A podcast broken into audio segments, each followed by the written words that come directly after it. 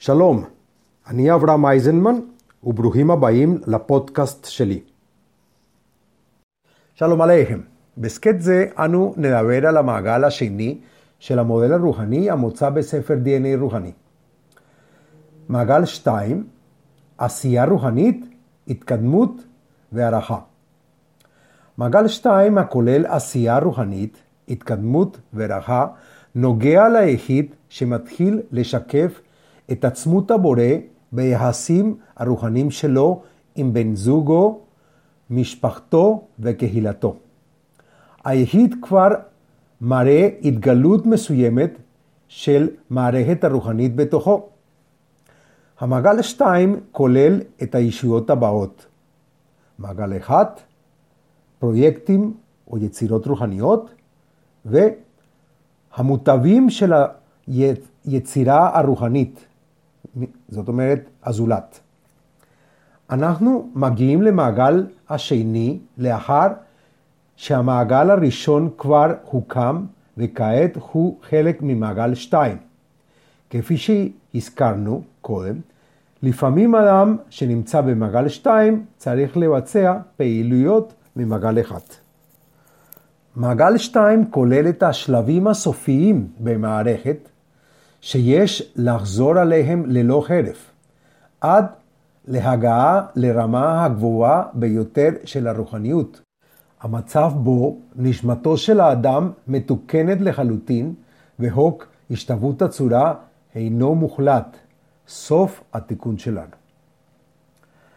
מדריך ליחסים בין ישויות במעגל שתיים. הישויות במעגל שתיים קשורות זו לזו באמצעות אירועים ופעילויות באופן הבא. אחד, מעגל אחד יכול להשתתף בהרבה פרויקטים רוחניים. אחד, מעגל אחד יכול להטיב עם אנשים רבים. אחד, יצירה או פרויקט רוחני יכול להטיב עם אנשים שונים, ובמקביל, אדם אחד יכול לקבל הטבות מפרויקטים רוחניים שונים. הישויות במעגל שתיים הם אלו שנותנות לנו את המידע להשגת פרויקטים או עבודות רוחניות. תוך מעגל שתיים מתרחשות פעילויות שאנחנו צריכים להשלים כדי למדוד את ההתקדמות הרוחנית שלנו, להעריך את ההשפעה שלנו על הזולת, להרהר על מנת לשמור על הרמה הרוחנית הנוכחית שלנו ולתקן את הפרטים הדרושים לצמיחה מתמשכת. ביטוי עצמות הבורא בנו. כאשר המציאות הרוחנית שלנו באה על ידי ביטוי בצורה של השפעה, מסירות ועזרה, בין אם זה ביחיד, עם בן זוג או בצוות, אדם חווה תחושת סיפוק. אנחנו יכולים לראות ולהבין שאנחנו משפיעים ועושים דברים תוך מסירות ברורה לסביבתנו, כלומר מסירות לאחרים ולסביבה החברתית. ייתכן שיש לנו מניע של נוחות אישית או רצון להרוויח על ידי השפעה ונתינה מעצמנו, אבל זה לא משנה. הדבר החשוב הוא שאנחנו יכולים לעזור ולתרום לעשייה רוחנית. קיימות שתי רמות של השפעה או מסירות. א', רצון להשפיע או רצון להיות בעל עניין בהשפעה, וב', להשפיע, לתת, לספק, לעזור גרידה, לעשות את הדבר הנכון, את המתבקש, את הנדרש, ברמה גבוהה יותר, ברמה אהבת לזולת. לפעמים המסלול הדרוש כדי לעלות כולל חזרה לתחילת הרמה שאליה כבר הגענו.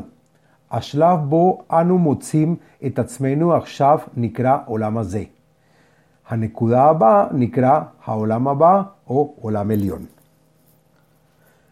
אחד מנקודות המפתח עבור מישהו שמפגין את ההיבט הרוחני שלו היא לשמור על הקצב ההתקדמות הרוחנית שלו, באופן שהאור יזרח ברציפות. לפעמים אנחנו מרגישים שאנחנו מחוברים לאנרגיה גבוהה יותר או לאור, אשר גורמים לנו להרגיש שלווה ואושר.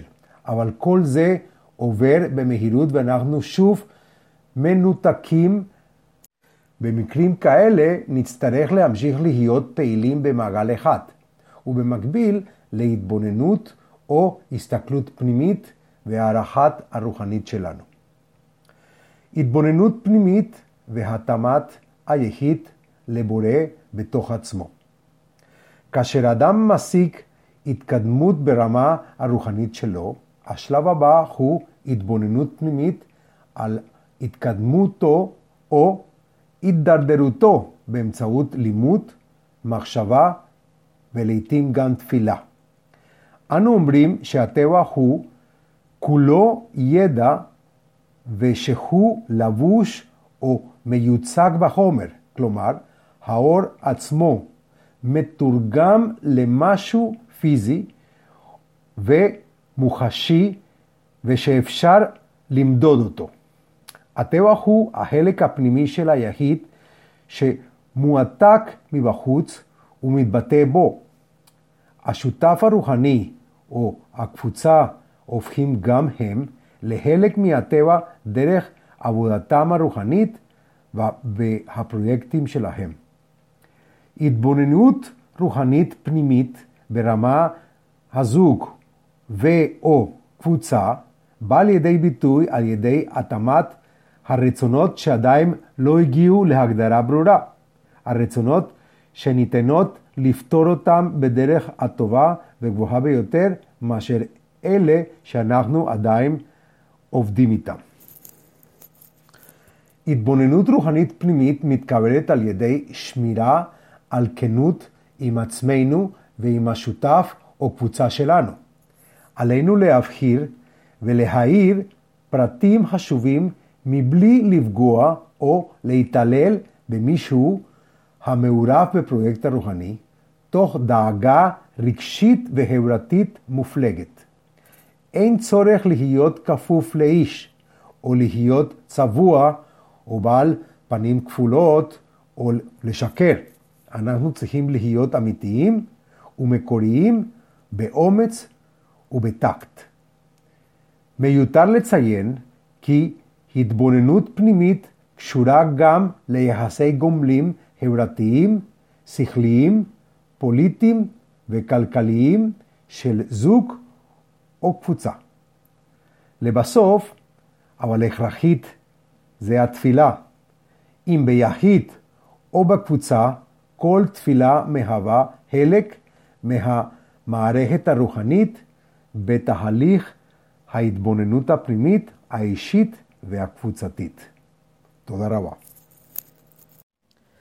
הדובר עליכם אברהם אייזנמן, מחבר הספר די אן איי רוחני, שיטה להערת רוחנית.